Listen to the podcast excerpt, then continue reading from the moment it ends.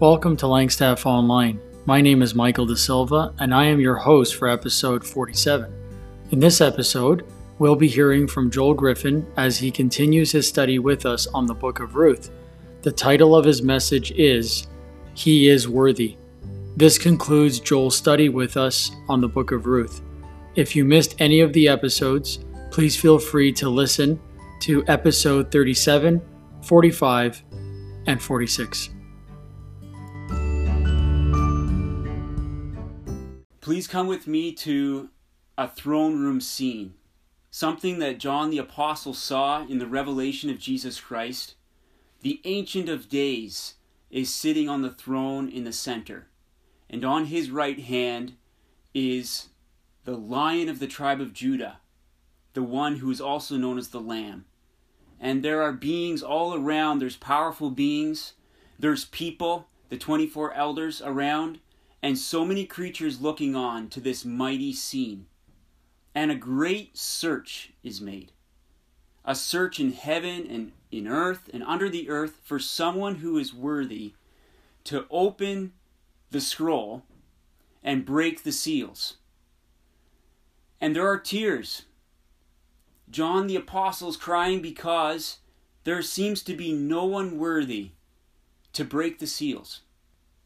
Seems like the contents of the scroll will remain unknown. But then there's someone present, just an ordinary person, one of the 24 elders, who comes up to John the Apostle and whispers and says to him, I've got a secret for you. There is one who is worthy. He is worthy to break the seals and open the scroll. He is worthy to do this. He's explained as the root of David, this person at the right hand of the Ancient of Days, the lion of the tribe of Judah, the lamb, is seen as the root of David as well. And let's just stop there for a little minute. Why is the lamb, why is the Lord Jesus Christ known as the root of David? In Isaiah chapter 11, verse 1, we learn that there was going to be a shoot out of the stump of Jesse, and this would be the Messiah. How is it in this imagery of a stump and of a shoot and of roots, this imagery that conjures up the idea of a family tree and a mighty dynasty. How is it that the Messiah is both the shoot and the root of this family tree? And this calls to mind one of the questions that the Lord Jesus had for the religious leaders, the Pharisees in the temple. He put to them the question how is it possible that the Christ would be both the son of David and also the Lord of David. How can this be the same individual? And we learn from the Word of God that the Lord Jesus Christ was not only the descendant of David, the shoot that would come out of the stump of Jesse, the family tree, this mighty dynasty described as a stump because when the Babylonians came in and they carried off the people of God and it seemed like this royal dynasty came to an end, there was a shoot, this sprout of hope that came with the, the arrival of the Lord Jesus. But the Lord Jesus is not just the shoot, the Messiah, but he's also the root of this dynasty. He is the one who is the very source of the planning of this dynasty. He is the one overall, the eternal God, the eternal Son of God, who was designing this family tree from the beginning. From everlasting to everlasting, he was designing this mighty plan of redemption. So the root and the shoot. The Lord Jesus is both the descendant of David and his Lord. And this is the one, he's the lamb. He's the lamb and he's the lion. We see another really amazing contrast here. The lion of the tribe of Judah, the strength, the nobility of this individual, but also the lamb, the one who is meek, who is pure, who is innocent, and whose blood was shed. So, why is it the Lamb that can open up this scroll of judgment? No one can point their finger at God and say that God is a hard God of judgment who never offers mercy. Because before the Lord Jesus is the lion of the tribe of Judah in judgment on the earth, he is the lamb that laid down his life to save. And the people who will experience judgment are the ones who rejected him as the lamb. And so the lamb, the one who suffered, he's the one who's also the lion, and he is the one who is regal and who has the authority to judge. But there's a song in this mighty scene. And there's a song here about the worthiness of this unique individual, the Lamb. And they sing about his worth. It's a song about the worth of the Lord Jesus. And the 24 elders and the four creatures they start singing, and then later on, other beings join in. What are they singing and why? The worth of this lamb because he was slain. And it says, By your blood you ransomed people from every nation, and you have made them, established them as a kingdom of priests for God. What does Revelation chapter 5 have to do with the book of Ruth? In Ruth chapter 2, verse 1, we read about another worthy person. We read about a worthy man. And there was a man of the clan of Elimelech. He was a worthy man, and his name was Boaz. Boaz was a worthy man. He redeemed. He redeemed someone from the nations. And because of that redemption, a kingdom was established. And the offspring of Boaz was Obed, who was the forefather of David. And so we see a powerful image in the Old Testament. Boaz, a symbol of Jesus Christ, the ultimate Redeemer. Because the Lord Jesus redeemed, and He redeems from the nations, and He is the King of this kingdom for God. Chris Tomlin has a song. Um, it's called Is He Worthy? And the lyrics are powerful and they point us to the worth of our Savior, the Lord Jesus. Do you feel the shadows deepen? We do. But do you know that all the dark won't stop the light from getting through? We do.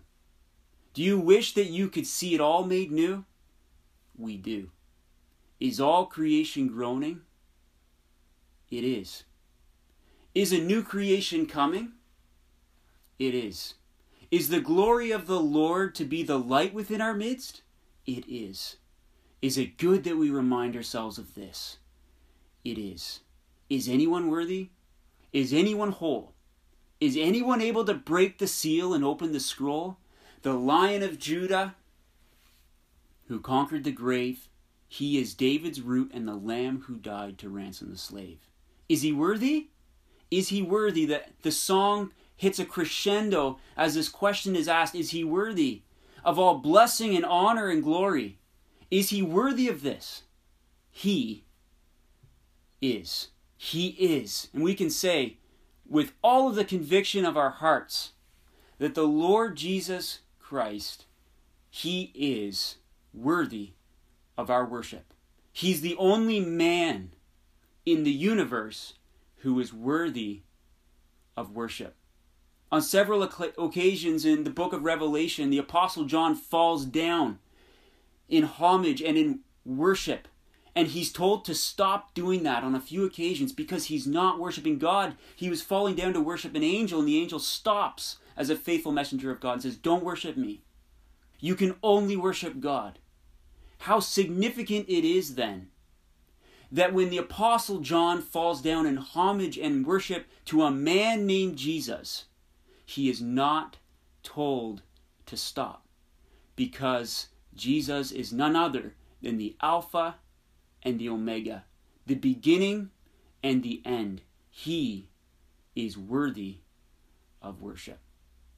And so, this message, this episode, is so that our hearts are lifted up in worship, are occupied with what we were created for, that we would all be brought to the point that we would shout with exclamation that worthy of all blessing and honor and glory and power is Jesus, our Lord and our Savior. And to get to that point, to get closer to that, to be more full in that, let's look at Boaz. Because Boaz is a vivid image in the scriptures that points us onward to the ultimate Redeemer, the Lord Jesus. Now, in this series on Ruth, we've asked or we've noticed a series of questions in the story of Ruth that have pointed us to some of the, the main themes of the story. And the first question we discussed and considered together was the question in chapter 1 Is this Naomi? And we learned that redemption means hope for the wounded and the oppressed. And the next question we considered together was Whose young woman is this? That question in chapter 2. And we learned about Ruth's identity and how God's redemption is profoundly gracious. And then the third question that we considered together was the question of Naomi to Ruth Where did you glean today? And we learned about the significance of that question and how God is sovereign over the circumstances and the events of our life. And that redemption is God's sovereign plan. And that our little lives play into God's big plan.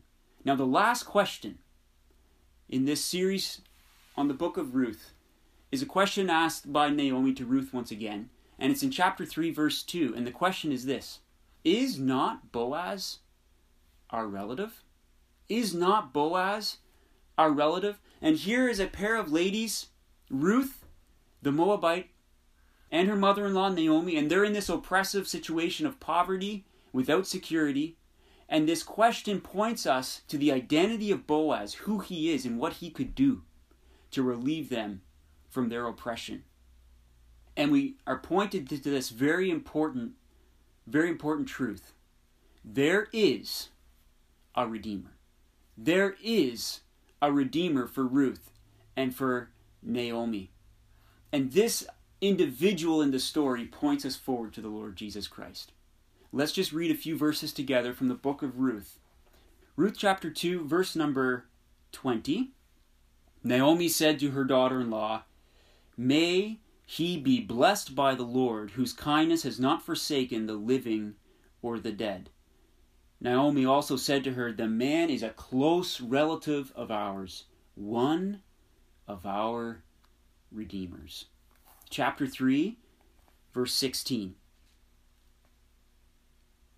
And when she came to her mother in law, she said, How did you fare, my daughter? Then she told her all that the man had done for her, saying, These six measures of barley he gave to me. For he said to me, You must not go back empty handed to your mother in law. She replied, Wait, my daughter, until you learn how the matter turns out, for the man will not rest, but will settle the matter today. Now Boaz had gone up to the gate and sat down there, and behold, the Redeemer of whom Boaz had spoken came by. So Boaz said, Turn aside, friend, sit down here. And he turned aside and sat down. And he took ten men of the elders of the city and said, Sit down here. So they sat down. Then he said to the Redeemer, Naomi, who has come back from the country of Moab, is selling the parcel of land that belonged to our relative Elimelech. So I thought I would tell you of it and say, Buy it in the presence of those sitting here, and in the presence of the elders of my people. If you will redeem it, redeem it. But if you will not, tell me, that I may know, for there is no one besides you to redeem it, and I come after you. And he said, I will redeem it. Then Boaz said, The day you buy the field from the hand of Naomi, you also acquire Ruth the Moabite, the widow of the dead, in order to perpetuate the name of the dead in his inheritance. Then the Redeemer said, I cannot redeem it for myself, lest I impair my own inheritance. Take my right of redemption yourself, for I cannot redeem it. Now, this was the custom in former times in Israel concerning redeeming and exchanging. To confirm a transaction, the one drew off his sandal and gave it to the other. And this was the manner of attesting in Israel. So when the Redeemer said to Boaz, Buy it for yourself, he drew off his sandal. Then Boaz said to the elders and all the people, You are witnesses this day that I have bought from the hand of Naomi all that belonged to Elimelech, and all that belonged to Chilion and Mahlon. Also Ruth the Moabite, the widow of Mahlon, I have bought to be my wife, to perpetuate the name of the dead in his inheritance, that the name of the dead may not be cut off from among his brothers, and from the gate of his native place. You are witnesses this day. Then all the people who were at the gate and the elders said, We are witnesses.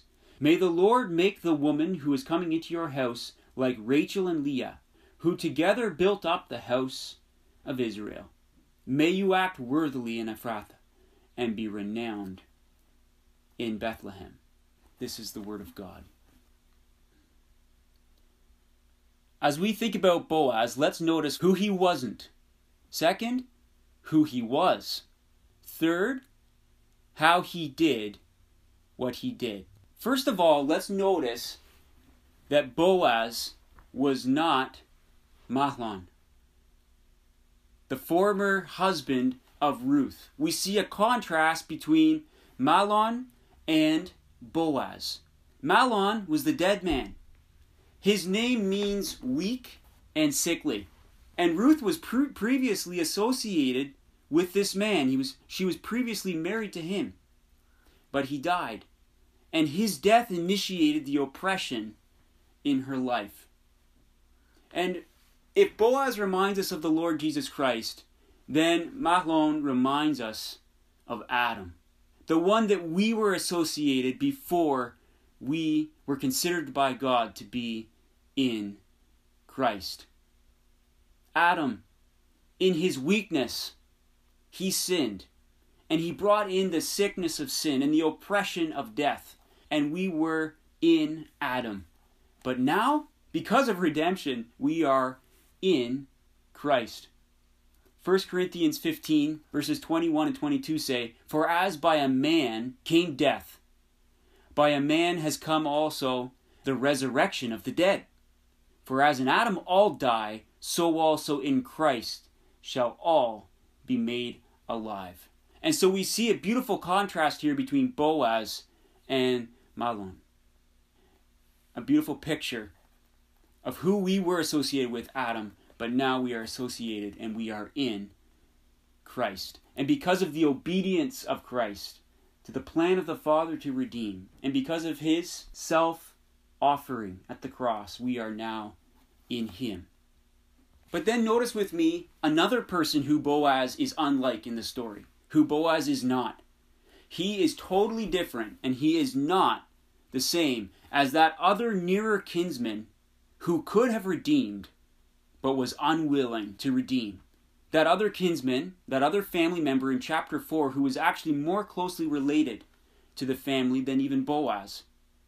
But he decided he would not. He was unwilling, he would not redeem Ruth and Naomi. And so there's tension in the story, isn't there, as we're reading it? As we get drawn into the plot, we start to really respect Boaz as he's introduced in the story, and we see how Boaz could so fully meet Ruth and Naomi's need. But then there's this curveball in the plot. Wait a minute, there's someone else who could redeem before Boaz. And inside us, as we read the story, I think there's a little bit of romance, and we're all a little bit romantics at our hearts as we say, No, don't let it be that other guy. Let it be Boaz who marries Ruth. We, we're rooting for Boaz. And there's this tension in the story, and we're, we're holding our breath to see who is it that's going to redeem. Is it going to be this other guy? Or is Boaz going to marry Ruth? And there's a lot of relief when the other guy says, No, I don't want to do it. He learns about Ruth. First, he wants the field, but he doesn't want Ruth along with the field because Ruth's a Moabite. And he's, he's afraid that his inheritance and his family is going to be compromised by her entry. So different than Boaz. Boaz, he's the right guy. He is a near kinsman, but he's also willing. He's willing to redeem. And he doesn't think about himself, he's thinking about Ruth. And it's such a beautiful picture of the Lord Jesus Christ. He is capable of saving us, but He's also willing to save us. He came and He walked amongst us and He showed us the Father and He was the consummate gentleman. He was sinless and He touched the untouchables and He went and associated with those that everybody else was afraid of. But that was just the beginning. He also laid down his life for us, and not just any death, even death on a cross. Able to redeem and willing. He wanted to redeem us. Boaz was able and he wanted to, in such contrast to the other. my mind goes to that beautiful scene when the leper falls down before the Lord Jesus in Matthew chapter 8. And he kneels before the Lord and he says, Lord, if you want to, you can make me clean. And the Lord Jesus, he says, I want to. I will be clean. And the Lord Jesus has said to every single one of us who knows him as our Savior, I want to save you. Be clean. You are cleansed. I have done everything necessary so that you can be saved. And so, who Boaz wasn't? He wasn't Mahlon. And he wasn't the unnamed family member who refused to redeem. And he's a beautiful picture of the Lord Jesus Christ in his willingness and his capability to redeem. But now let's think about who he was. We've thought about who he wasn't. Let's think about who he was. Boaz was a worthy man from Bethlehem.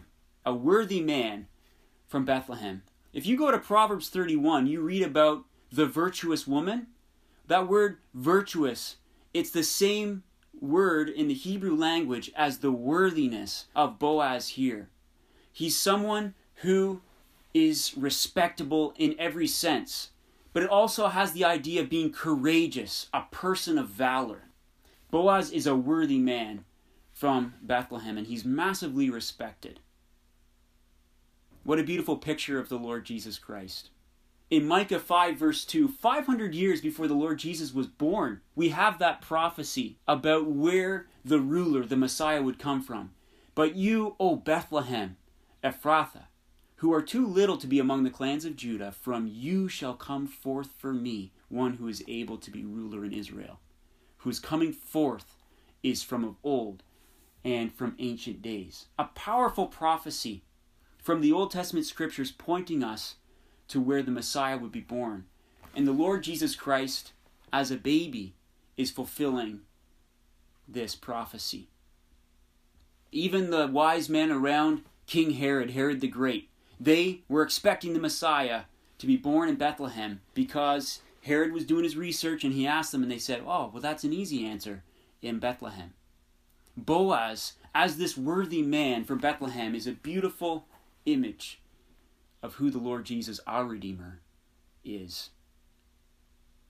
Boaz was worthy. We think of the Lord Jesus ultimately worthy. We've already thought about how he's worthy of our worship. And he showed entirely and perfectly who God is.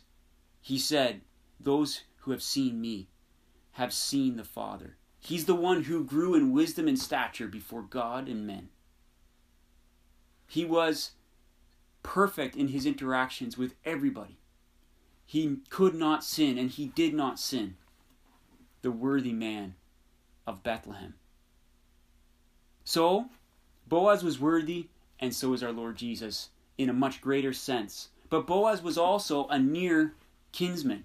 Now, there's a few different words in the in the book of Ruth that describe family members, and one of them is in uh, Ruth chapter three, and verse number two, where Naomi calls Boaz a relative. Is not Boaz our relative? And that word there is a general word for relative. It's not a close relative. It could be a, far, a distant relative, someone with a far off relation. But then there's another Hebrew word that's used in Ruth chapter 2, verse 20, and that's translated in the ESV as near relative near relative. So Boaz is a relative, but he's not just a relative, he's a near relative. Now let's just think about that for a minute. Boaz had to be a near relative in order to redeem Ruth. Let's think of the Lord Jesus. In order for us to be redeemed, we needed a near relative. Hebrews chapter 2 verse 14 says, "Since therefore the children share in flesh, flesh and blood, he himself likewise partook of the same things, that through death he might destroy the one who has the power of death, that is, the devil." The Lord Jesus willing to be our near kinsman, to be human. J.I. Packer, in his book Knowing God, his absolute masterpiece of a book, he states in so many words that the incarnation, it's the mystery of God with us as genuine man. The incarnation is the ultimate miracle of the Christian faith. And our salvation begins with this mystery.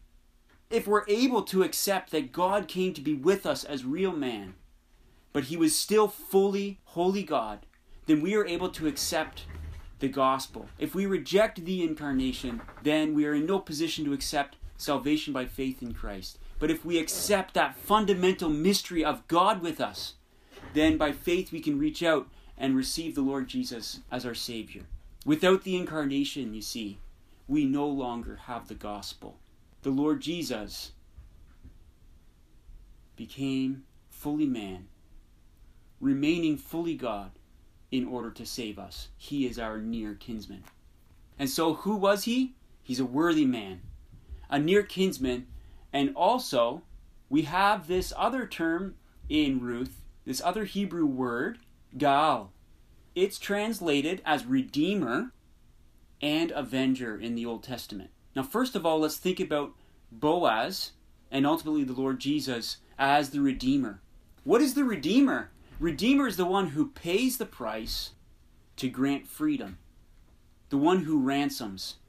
And specifically in this context, it's that near relative that pays the price to return the family fortune into the appropriate family and to produce the possibility of an heir to carry on the family name. Of course, Jesus is our Redeemer, and He paid the ultimate price for our freedom. We're not redeemed with corruptible things, such as silver or gold, but with the precious blood of Christ. Psalm 69, verse 4 says, Prophetically, I believe the Lord Jesus could take these words I restored that which I took not away. I restored that which I took not away. The Lord Jesus paid the price to restore what he had never broken. And we were the ones that were guilty. But he comes in in his grace and his mercy and he redeems us. But this term that's translated redeemer in Ruth is also in the Old Testament translated as the avenger. The avenger. In Numbers 35:19 we learn that if someone was killed and someone was murdered in Israel, then a near family member had the responsibility of being the avenger, of chasing down that murderer and restoring justice and putting that person to death. And if it was manslaughter, then the person who had murdered by accident had to flee to a city of refuge, a designated city, to be safe from the avenger. And it's the same word translated here in Ruth, redeemer. And so the redeemer and the avenger are the same person. Very interesting that in John chapter 8, the Lord Jesus Christ describes Satan the devil as a murderer. And at the cross, Satan thought that he was catching up with the Lord Jesus at the cross and that his plans were succeeding and he was finally going to destroy the seed of the woman, the Messiah. But in all actuality, it was the Lord Jesus Christ, the avenger, the redeemer, the avenger, catching up with the murderer Satan and putting him to death at the cross by virtue of his own voluntary vicarious death for us. In Colossians chapter 2 verse 15, God disarmed the rulers and the authorities and put them to open shame by triumphing over them in Christ. And so we see that the Lord Jesus Christ is our ultimate avenger. He has set things right when they went wrong, when Satan crept in, that ancient serpent, that deceiver, the devil, and beguiled Eve and Adam and the first sin was committed, and the Lord Jesus, He has come in and He has brought justice by His own death. Job said, I know that my Redeemer lives. I know that my Redeemer lives, and at the last He will stand upon the earth. It's helpful for me to know that that word that's translated Redeemer can also be translated Avenger. Avenger. And Job is saying, I know that my avenger lives. And his friends were giving all of these sorts of fancy speeches as to why Job was suffering as he was. And Job disagreed with them. They were accusing him of being a great sinner and, and of all his faults. And they were trying to, through logic, tell Job why he was suffering the way he was. And Job said he pleaded his own cause and he called for God to please his cause, plead his cause. And he says to them, I know. I know that my avenger lives, and I will see him on the earth. And there's many times in life when we just have to say, I know my avenger lives. I know my avenger lives. You have felt not properly represented, you have felt accused, and you have felt like maybe you have gone through so much unjust suffering. Just know this know what Job knew. Know that your avenger, your vindicator, lives and lives eternally. This is our Lord Jesus Christ, the one who caught up with that murderer, the devil, at the cross. Victory in the greatest sense. Now let's think about how Boaz did what he did to redeem Ruth. He did it legally, he did it maritally, and he did it thoroughly. First of all, legally. Boaz left no stone unturned, he left no loopholes in the law to be manipulated so that this redemption could be undone. Very clearly in public, he took care of this business. Notice that he goes to the gate, and that's where the elders of the community would often make big decisions. And Boaz points us forward once again to the Lord Jesus Christ, who, at the gate, procured our redemption. Jesus also suffered outside the gate in order to sanctify the people through his own blood. We are redeemed by the precious blood of Christ. And in our redemption, there is no stone left unturned. There are no loopholes that the enemy might connivingly use to see us lose our salvation. It's impossible. Our salvation is legally complete before God. And in Romans chapter 3, the Apostle Paul explains to us how legally we have been justified before God. And God considers us righteous. And no one, as we learn in Romans chapter 8, can condemn us. No one can condemn those who are in Christ Jesus. God is both just and the justifier of the one who believes in Jesus. You see, when, the, when God saved us, He didn't hide our sins under the carpet.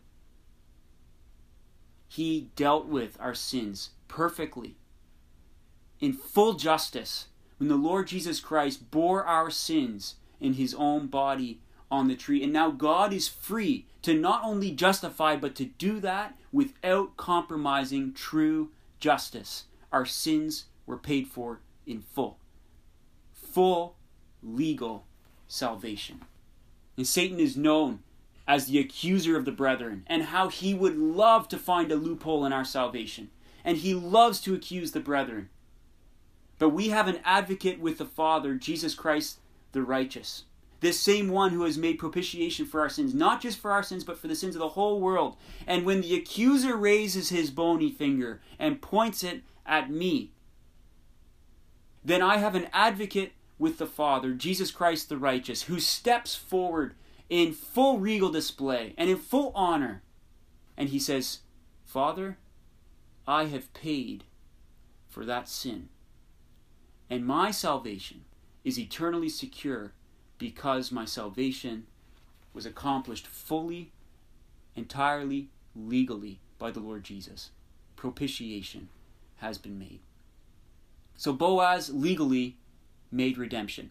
But notice that it was marital as well. Not only did he redeem Ruth, but he also married her.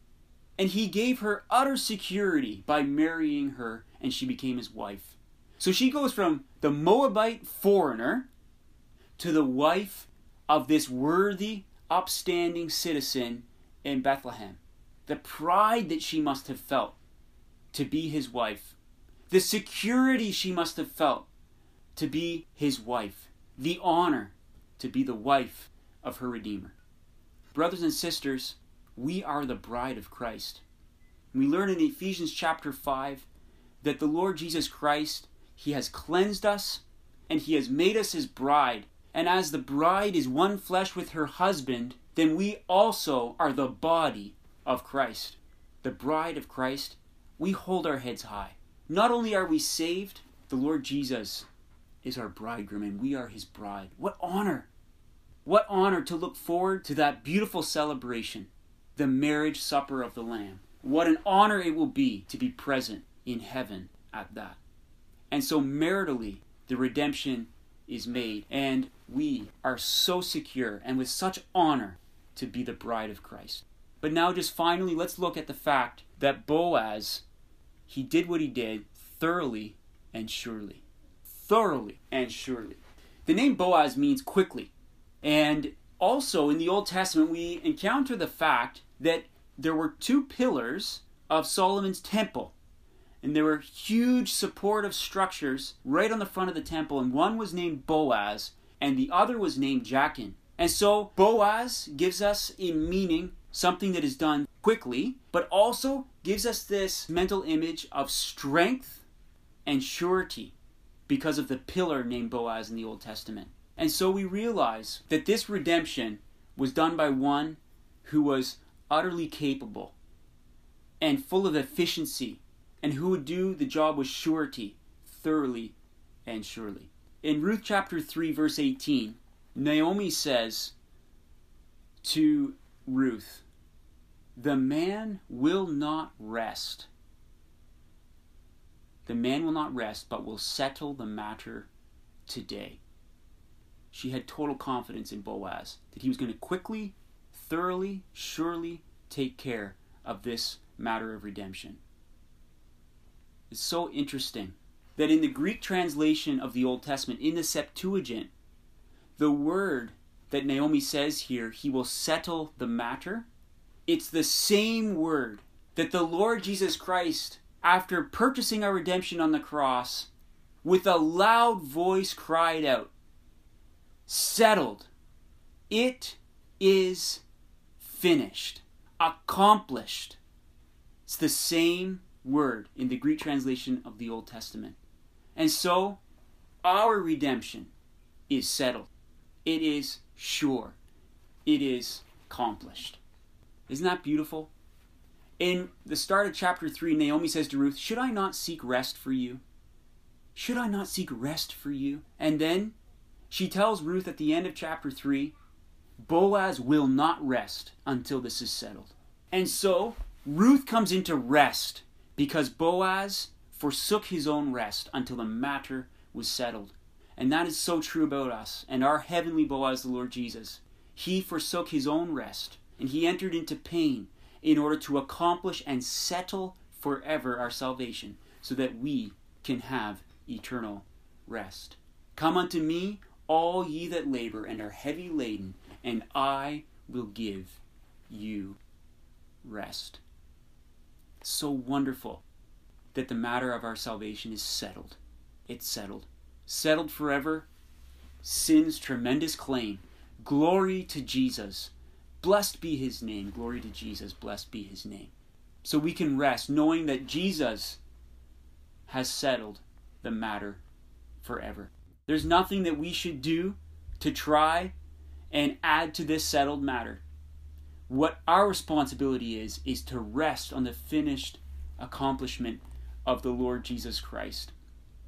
In the 1700s, a hymn writer named Augustus Toplady wrote these words of Rock of Ages. And he was traveling through a place called Cheddar Gorge near Bristol, England. And this mighty thunderstorm came up quickly, and he took refuge in the face, a cleft or an opening in the face of a rock in Cheddar Gorge. And my wife and I had the privilege of walking through Cheddar Gorge on one occasion and thinking about Augustus Toplady and the beautiful truth that he was thinking of when he wrote this hymn, Rock of Ages. As we think about the fact that the matter is settled and there's nothing we can add to our redemption, we just come into the good of it and we rest in it and we worship the one who's done it. Think about Augustus Toplady's words. Not the labor of my hands can fulfill thy law's demands. Could my zeal no respite know, could my tears forever flow, all could never sin erase. Thou must save, and save by grace. Nothing in my hands I bring, simply to thy cross I cling. Naked come to thee for dress, helpless look to thee for grace. Foul, I to the fountain fly. Wash me, Savior, or I die. Let us celebrate that there is a Redeemer. He is the Lord Jesus Christ. He is entirely worthy of all of our worship forever, and we are secure in Him as His bride forever. He has redeemed us, we are His, and He is worthy.